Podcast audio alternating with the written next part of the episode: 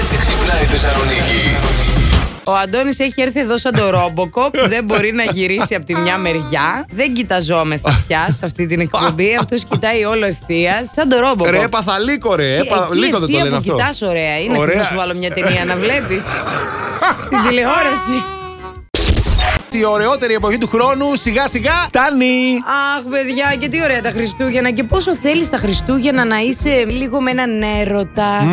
Λίγο να αγκαλιάζεσαι, λίγο σου ξέδιπλα από το δέντρο. Δεν Α, θες και σου θέλεις. ξέδιπλα το δέντρο. Ε, ναι. Θα σε βλέπουν τα να στολίδια. πέσει και το δέντρο. να γίνει χαμός. Να γίνει χαμός. Έλα και όποιος προλάβει.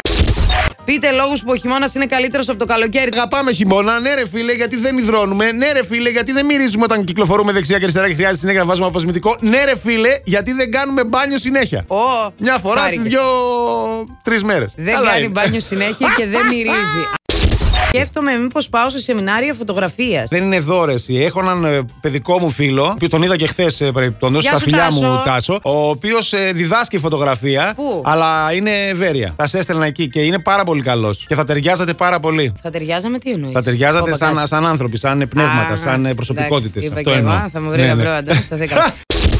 Εγώ βαριέμαι λίγο τώρα να σου πω την αλήθεια να στολίσω. Φώναξε εμένα να σας στολίσω. Μ' αρέσει εμένα πολύ να στολίσω. Α, ναι. Θα σε βάλω εκεί με τη Σία και τον Κωνσταντίνο. Μια χαρά θα περάσετε. Τέλεια. Εγώ θα την κάνω Σία. έξω. Από πότε τη λες Και Σία? Ρασία, εντάξει. Από πότε τη Έλα ρε λες, φίλε Σία? τώρα, εντάξει, είπα και εγώ να το παίξω λίγο τώρα. Άντε, ρε, λάθο. Ποια είναι η Σία καινούρια. Πείτε μας λόγους που ο χειμώνας είναι καλύτερος από το καλοκαίρι, παρακαλούμε πολύ. Να μ' αρέσει πολύ περισσότερο ο χειμώνας. Λένε ότι σ' αρέσει η εποχή που γεννήθηκες. Εσένα ποια εποχή σ' αρέσει περισσότερο. Η Άνοιξη. Θα είναι Σαν να μπαίνει η άνοιξη, θα Ε, είναι ουρανού κατάνοιξη. Έλα, Α, ηρέμησε. Μόνος μου. Ναι.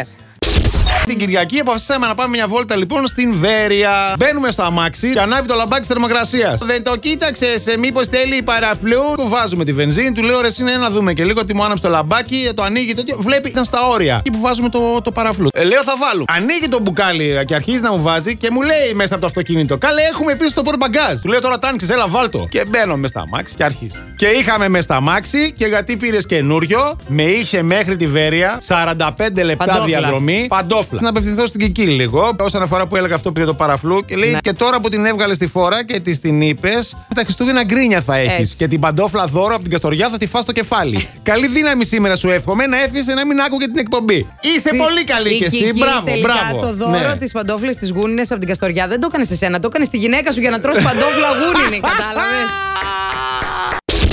Last Morning Show. Κάθε πρωί στις 8. Γιατί ό,τι ώρα κι αν ξυπνάς, Συντονίζεσαι στο μπλα! κανονικά.